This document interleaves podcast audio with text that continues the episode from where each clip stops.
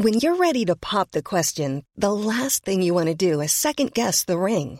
At Bluenile.com, you can design a one of a kind ring with the ease and convenience of shopping online. Choose your diamond and setting. When you find the one, you'll get it delivered right to your door. Go to Bluenile.com and use promo code LISTEN to get $50 off your purchase of $500 or more. That's code LISTEN at Bluenile.com for $50 off your purchase. Bluenile.com code LISTEN.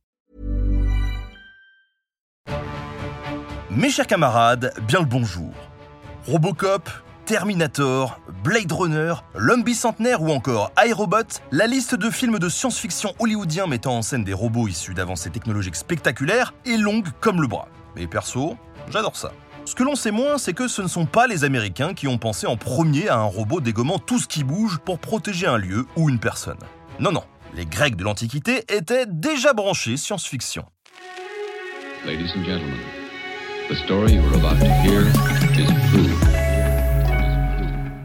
Le premier robot marchant sur Terre, selon la mythologie grecque, était Talos.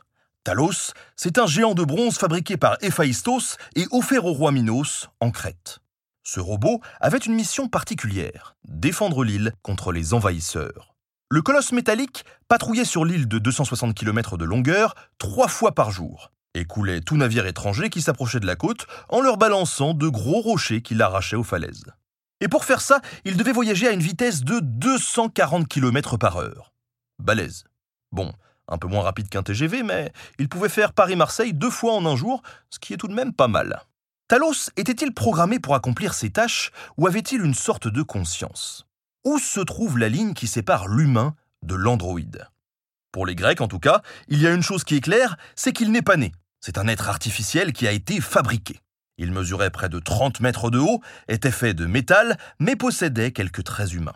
Pour y voir plus clair sur le mythe de Talos, il faut s'intéresser aux sources antiques, et plus particulièrement à un épisode de l'épopée de Jason et des Argonautes.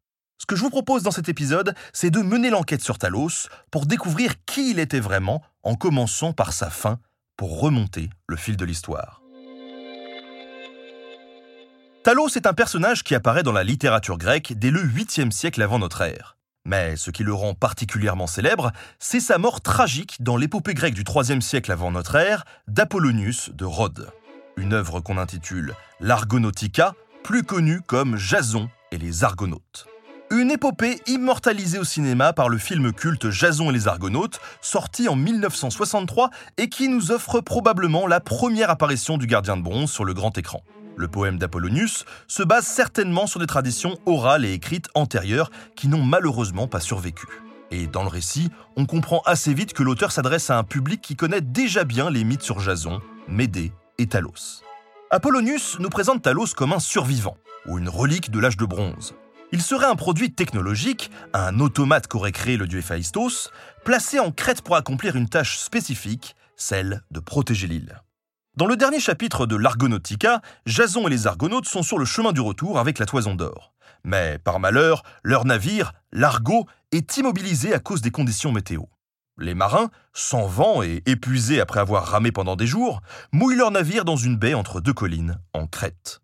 Talos les repère immédiatement, et le géant guerrier de bronze commence à balancer sur leur navire des énormes blocs de pierre. Les Argonautes, tremblants de peur, essayent désespérément de fuir le colosse. Médée, princesse du royaume de Colchide, est également une sorcière redoutable qui accompagne Jason et ses hommes. Et elle remarque qu'un clou est fiché dans la cheville du géant. Talos a en effet été fabriqué avec une artère à travers laquelle coulait l'icor de vie divine des dieux. Un fluide qui anime le géant et qui est scellé par ce fameux clou à la cheville. Médée le comprend et rassure les Argonautes en décidant de l'affronter. Apollonius nous fait part d'un combat aux proportions épiques entre la belle et redoutable sorcière Médée et Talos. Les marins ne peuvent qu'observer avec terreur la scène alors qu'elle marmonne des incantations, invoque des esprits et fixe du regard avec fureur Talos. Le géant, déstabilisé, se coupe alors la cheville sur des rochers, le liquide servant à le maintenir en vie s'écoule de la plaie et notre doux robot meurt en s'écrasant lourdement sur la plage. Alors qui était vraiment Talos? Un homme de bronze? Ou une simple machine dont l'apparence humaine et l'intelligence artificielle nous trompent en le faisant se rapprocher d'un humanoïde particulièrement convaincant. Eh bien, dans les mythes grecs, la frontière entre la magie divine et l'artisanat suprême est assez mince.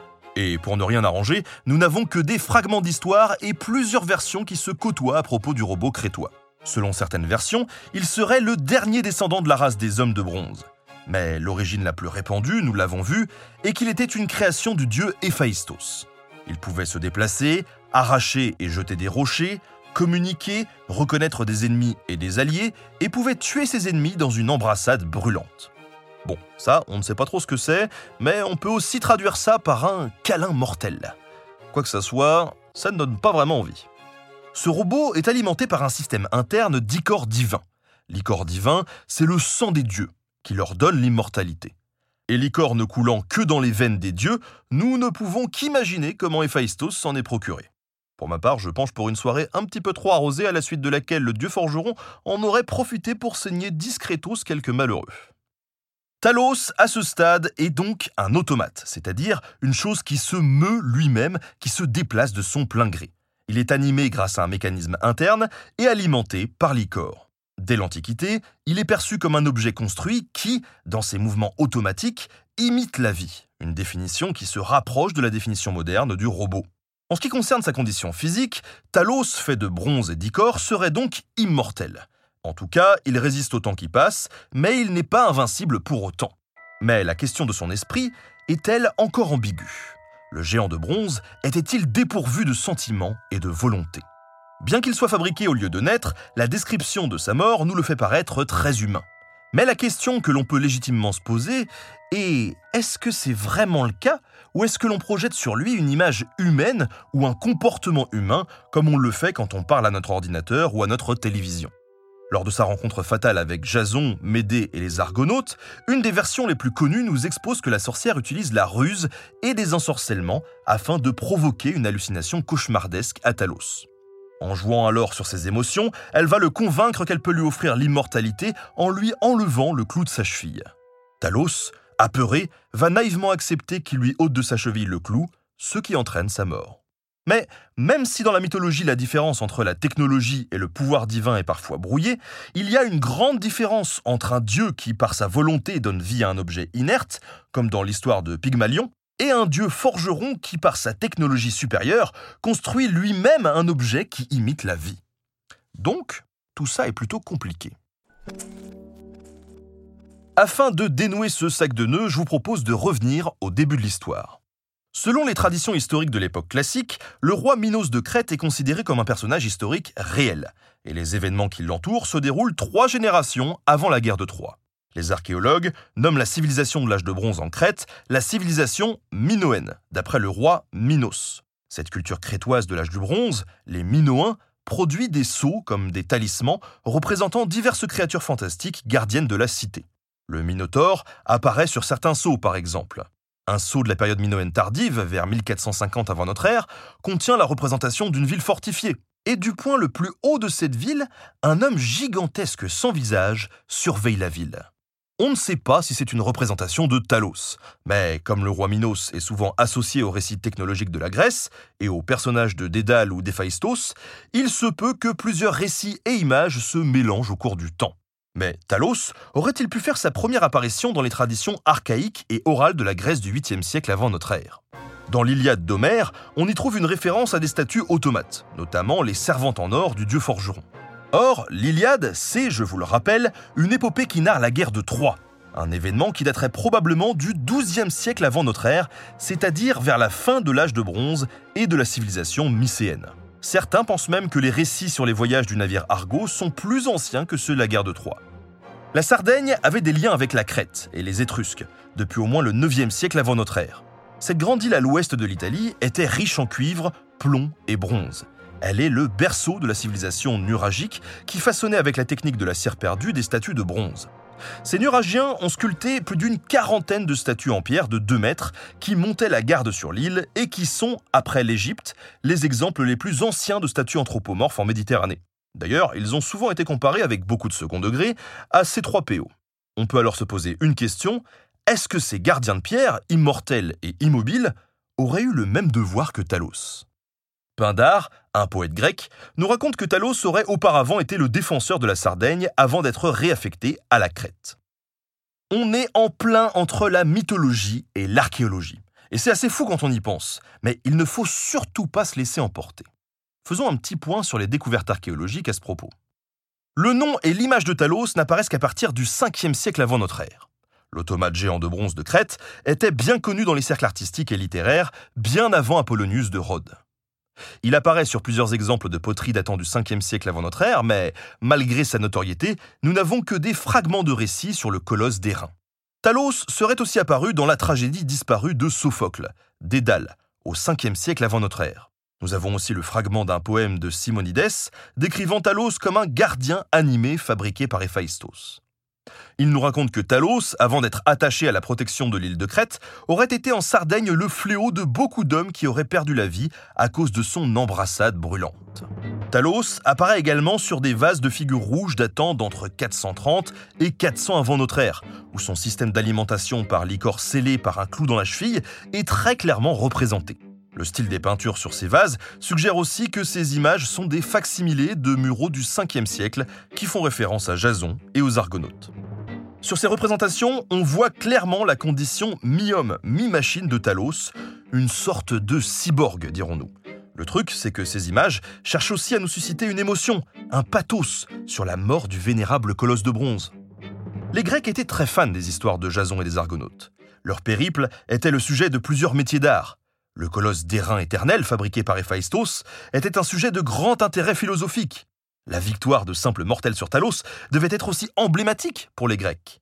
Pour les Crétois, par contre, et le roi Minos, c'était un drame. Ils se retrouvent démunis de leur première ligne de défense pour leur île, et pour les Crétois, Talos est un véritable héros. Il figure même sur la monnaie crétoise de la cité de Phaistos entre 350 et 280 avant notre ère. On a vu que Talos a laissé des traces archéologiques, mais il est aussi intéressant de comprendre comment Apollonius de Rhodes aurait pu être inspiré pour décrire le Talos qu'il évoque dans Jason et les Argonautes. Et oui, car Apollonius de Rhodes a vécu un certain temps à Rhodes. Et qu'est-ce qu'on y trouve là-bas? Eh bien, le fameux colosse de Rhodes. Une statue recouverte de bronze, de près de 30 mètres de haut, une des sept merveilles du monde antique détruite par un séisme en 226 avant notre ère. Une description qui ressemble un peu à Talos. En tout cas, Talos inspire depuis 2500 ans des artistes, des poètes et des philosophes et provoque aujourd'hui encore des questionnements. Si vous n'y avez pas joué, je vous recommande le jeu The Talos Principe, sorti en 2014, où vous incarnez un androïde doté d'une intelligence artificielle qui semble avoir une conscience et une autonomie comparables à un humain. Vous progressez à travers des ruines et reliques de temps perdus, et parmi les puzzles à résoudre, ce robot vous invite à répondre à des dilemmes métaphysiques sur l'intelligence artificielle et le libre arbitre. Le mythe de Talos, qui a été imaginé il y a plus de 25 siècles, suscite des questions difficiles sur la nature même de Talos, sa conscience, son esprit, son humanité. Les robots peuvent-ils faire des choix éthiques? Pouvons-nous, en quelque sorte, automatiser nos valeurs morales, nos choix, ou encore la justice? Est-ce que nous pouvons programmer des agents moraux artificiellement? Si aujourd'hui on se pose toutes ces questions urgentes, en fait, ce sont des questionnements qui sont plutôt anciens. On pourrait même pousser le raisonnement plus loin. Était-il souhaitable d'avoir un robot géant qui patrouille une île pour défoncer tous les navires étrangers avec des rochers en guise de missiles balistiques? Cette machine énorme, une relique d'un âge révolu, a accompli son devoir sans faille pendant des siècles avant d'être abattu par Médée. Talos continuait ses rondes avec fidélité au-delà de son temps. Est-ce qu'il n'est pas alors le symbole des technologies qui deviennent obsolètes dans un monde humain qui change? C'est peut-être parce qu'il était presque invincible et dangereux qu'il méritait d'être désactivé de cette façon. Depuis très longtemps, les humains peuvent imaginer des êtres mouvants en bronze pouvant accomplir des tâches prédestinées. Aujourd'hui, nous parlerions plutôt d'androïdes pouvant accomplir des tâches programmées. Héphaïstos offre à ses automates la voix, la pensée et l'animation, comme nous espérons pouvoir un jour créer un robot avec une intelligence artificielle développée. Depuis les premiers forgerons, ingénieurs mécaniques, informaticiens, nous avons imaginé leur potentiel, leurs dangers, leurs risques et leur contribution à notre condition humaine. Nous les avons humanisés et déshumanisés, et ils ont été pour nous une source d'inspiration philosophique. Une occasion de se poser une question centrale. Qu'est-ce que c'est d'être humain et non humain?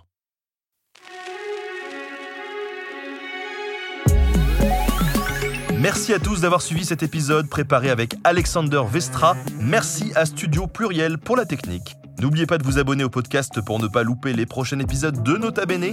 À très bientôt.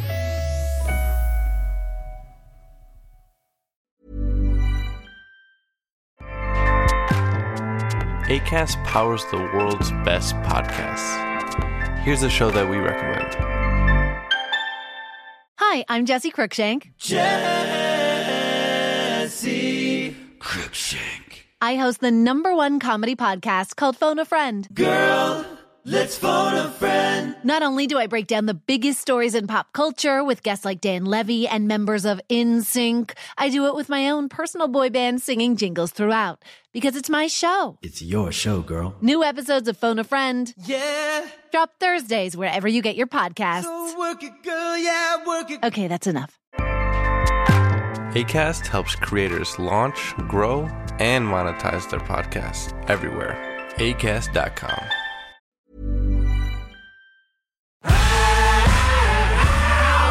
Si vous avez aimé ce podcast, vous aimerez aussi mon autre podcast, Callisto, dans lequel je vous raconte des mythes et des légendes.